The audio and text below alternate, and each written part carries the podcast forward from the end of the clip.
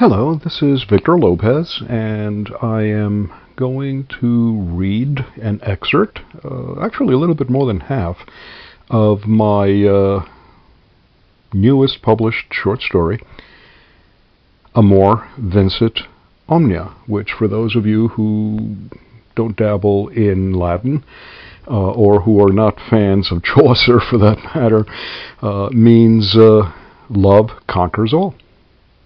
Hope you enjoy it.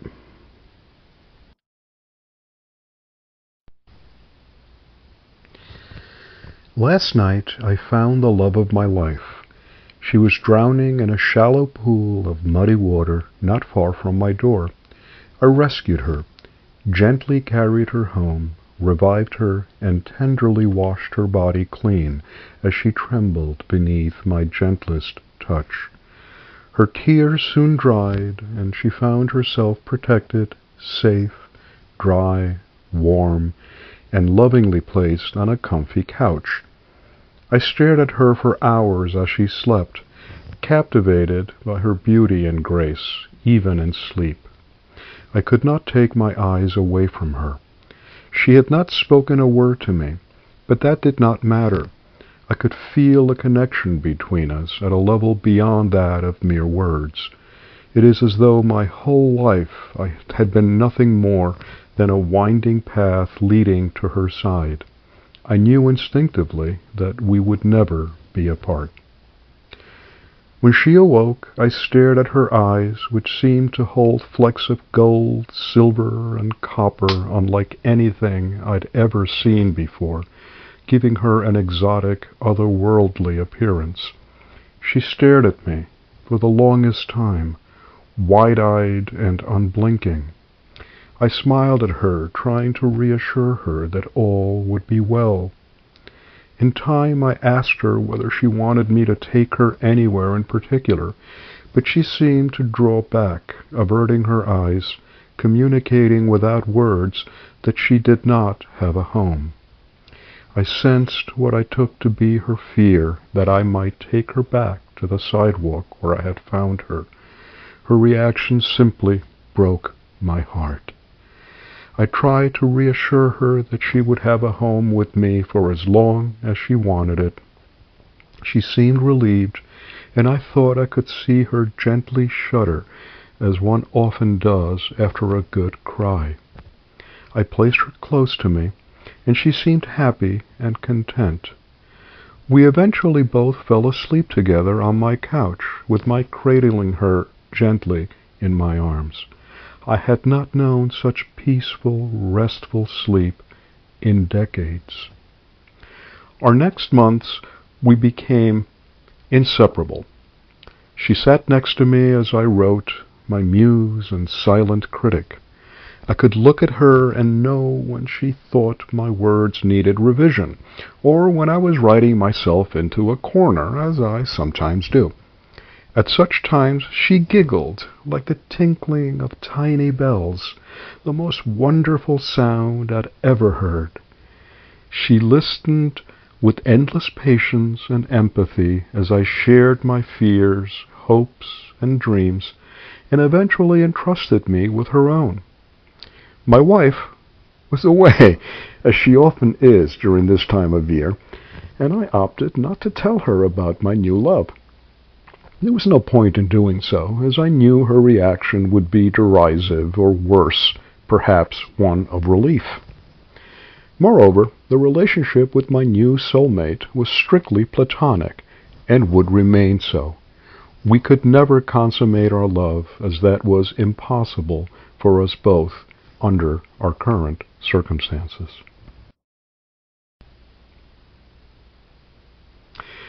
We never discussed that. It was simply a given. Nevertheless, we grew very close, as close as any two beings could ever be, uncaring that sex would never be a part of our relationship. This was not a real problem for me, as forced celibacy is something that the majority of men married for decades know only too well, if not happily. It would be it would be a small sacrifice and one I was more than willing to make for spiritual closeness I had never imagined possible.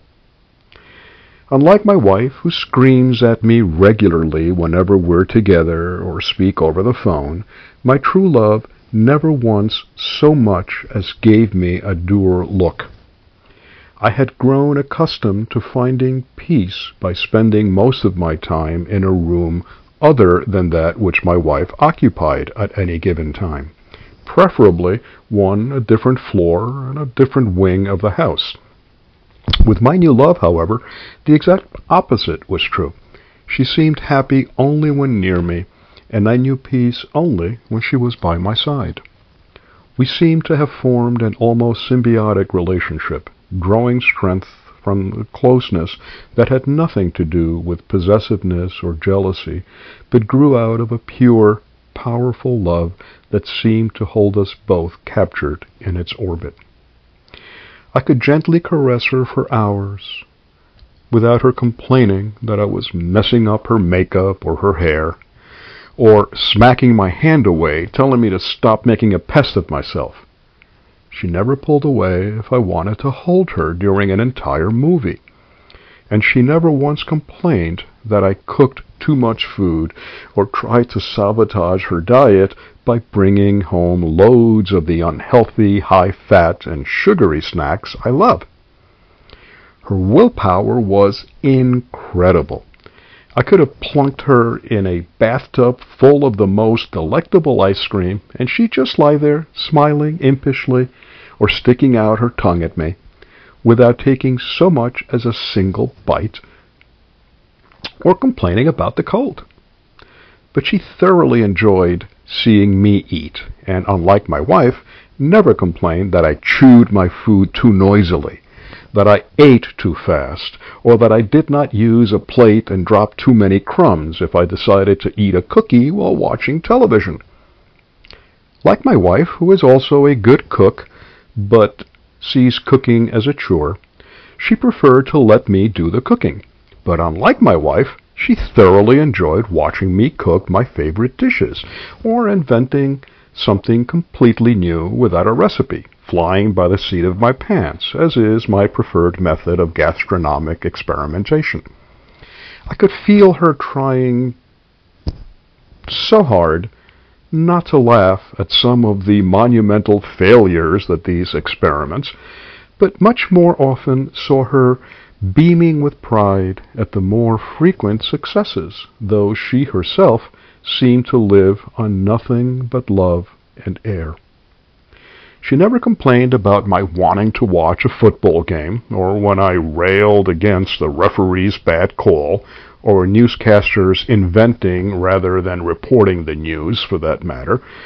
She never hoarded the remote, unlike my wife, who always shoots a feral look in my direction and growls softly if I so much as look at the remote that is always firmly clutched in her hands whenever we watch television together nor did she ever interrupt the shows I love at the worst possible moment by reading to me whatever caught her attention on her tablet at that moment, and then complaining endlessly if I did not pay close attention quizzes would often follow, to whatever the Duchess of who knows where had said or done, or what new outrageous lunacy was being spouted by the latest of the 437 candidates for the Democrat Party nomination for president had always preferred a strong, independent, highly intelligent woman. Most men have a favorite part of the female anatomy that they fixate on breasts, thighs, legs, bottoms. Some will even occasionally claim eyes, noses, or lips, though I suspect they're lying. I like curves and reproductive organs just as much as the next guy forced celibacy notwithstanding. Uh, and yes, eyes, lips, noses, earlobes, legs, feet, arms, hands, fingers, and toes too, for that matter. But by far my favorite and unquestionably the sexiest female organ of all is the brain.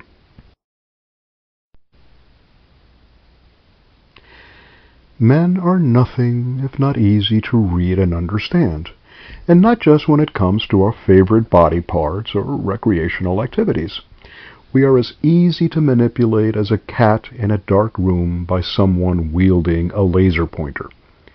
But women are a species altogether different. The average man can no more understand the working of a woman's mind than he can explain the finer points of quantum mechanics, quantum entanglement, or the physics that underline spooky action at a distance. In fairness, neither could Einstein, who was one of the brightest among us. A smart woman can look at a man in the eyes for a minute and read his heart, his soul, and guesstimate his IQ with roughly 95% accuracy, and likely the balance in a savings account. A smart man looks at a woman in the eyes and sees blue, green, hazel, gray, brown, or more likely, breasts. Women pay attention and notice and alas, remember forever, absolutely everything. The survival of the species depends on it, as a man would generally be oblivious if their three-year-old child took a nap on a busy street, or played with porcupines, or tried to ride a bear cub who happened to be in the backyard as a pony, if there's a game on, uh, and even if there isn't. Women are great at multitasking. Men can usually walk and chew gum at the same time, but that's pretty much the extent of our multitasking ability.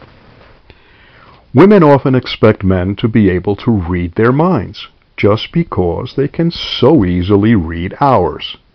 Here's a newsflash, ladies. We can't. I know you'll find it hard to believe, but it's true. You can torture us about it until the cows come home, but that will change nothing. And they love to act as judge, jury, and executioner in determining our guilt for real and imagined transgressions alike. Due process of law be damned. I've been sentenced to the silent treatment for weeks on end without a clue as to what horrible transgression I have committed asking for an explanation of the charges, let alone trying to mount an actual defense when we might actually have an inkling as to what they may be, merely gets a loud tongue lashing from the bench, with additional time added to the sentence for contempt of court. Kind of like getting a red card in football uh, soccer to my American friends who believe football means America's adoption of a more violent form of rugby with body armor and inscrutable rules, for arguing that getting booked by the referee.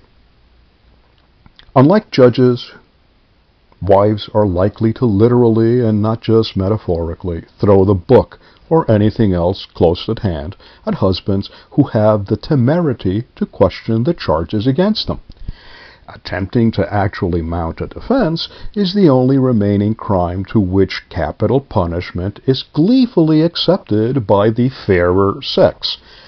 Pun, not sexism intended. But none of that applies to my new true love. The most I ever get is a gentle look that could be interpreted as mild disappointment. Never anger or disapproval on the rare but not unheard of occasion that I make a complete ass of myself. I've often said that every woman is beautiful in her own way at every age, by which I mean the overwhelming majority of women, with some notable exceptions if I'm being completely honest. And I know this to be true. I've always been partial to petite women uh, myself and have fallen in love with a couple of them in the past. My new love fits that category as well, though she is slight even for my taste. Nevertheless, I find her body nothing short of perfect. Hard, beautiful curves, yet small in a way that makes me want to protect her. Don't misunderstand me. She is rock solid and more than capable of cracking the hardest skull of any would-be assailant.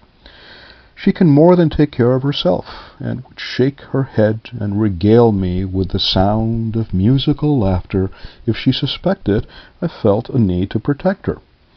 Unlike my wife, however, any man looking at her other than through my eyes would not likely find her to be objectively beautiful. There is little chance of construction workers breaking into the song Some Guys Have All the Luck, as happened on occasion when my wife and I walked down the street when we were dating and the song was still fairly new. True story. I was so annoyed uh, once that I turned around and replied, Some guys deserve it, to the cheeky guy singing while longingly staring at my wife, girlfriend at the time, as we approached, walked by the worksite, and continued on. But that matters little.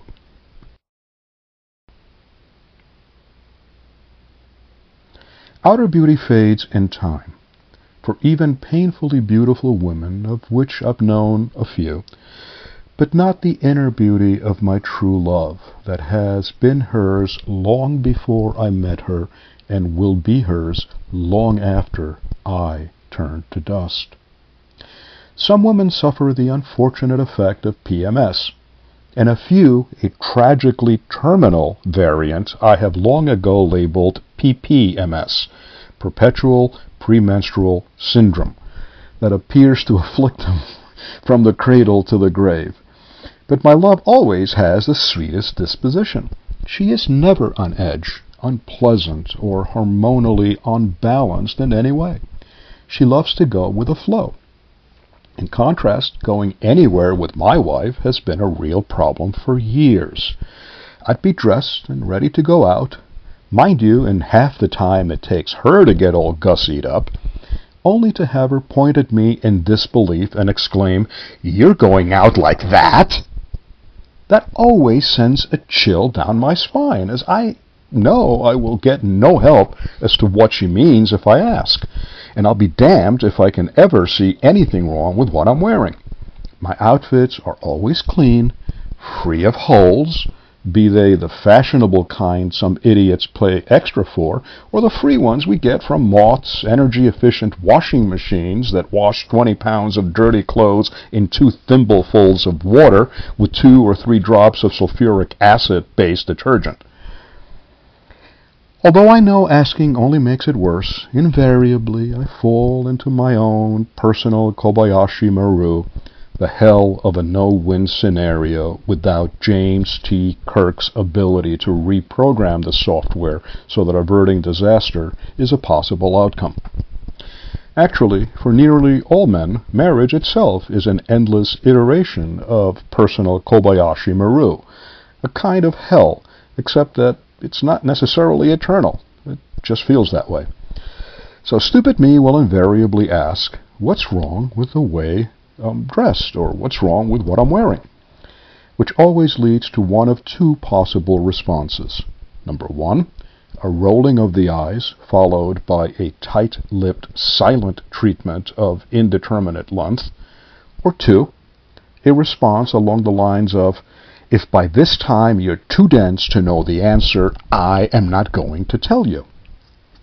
Now please understand, it's not as though I'm wearing coveralls uh, to the opera or white shoes after Labor Day, which uh, I understand is no longer punishable by death in my state. That leaves me to wonder what the hell I've done wrong now. Of course, I surreptitiously take a look at what she's wearing while she is uh, tapping her shoes impatiently, arms crossed under her lovely breasts, waiting for me to get a clue. For example, if she's wearing black jeans and a designer black top, and I'm wearing blue jeans and a designer yellow top, I'll wonder, is it the color? I've worn it before without the fashion police raiding my place with a no-knock warrant and guns drawn. I take off the top and inspect it. It's definitely clean and wrinkle-free. No problem there. Is it the color then? Uh, or did she want me to wear a casual shirt instead of the Ralph Lauren polo shirt I put on?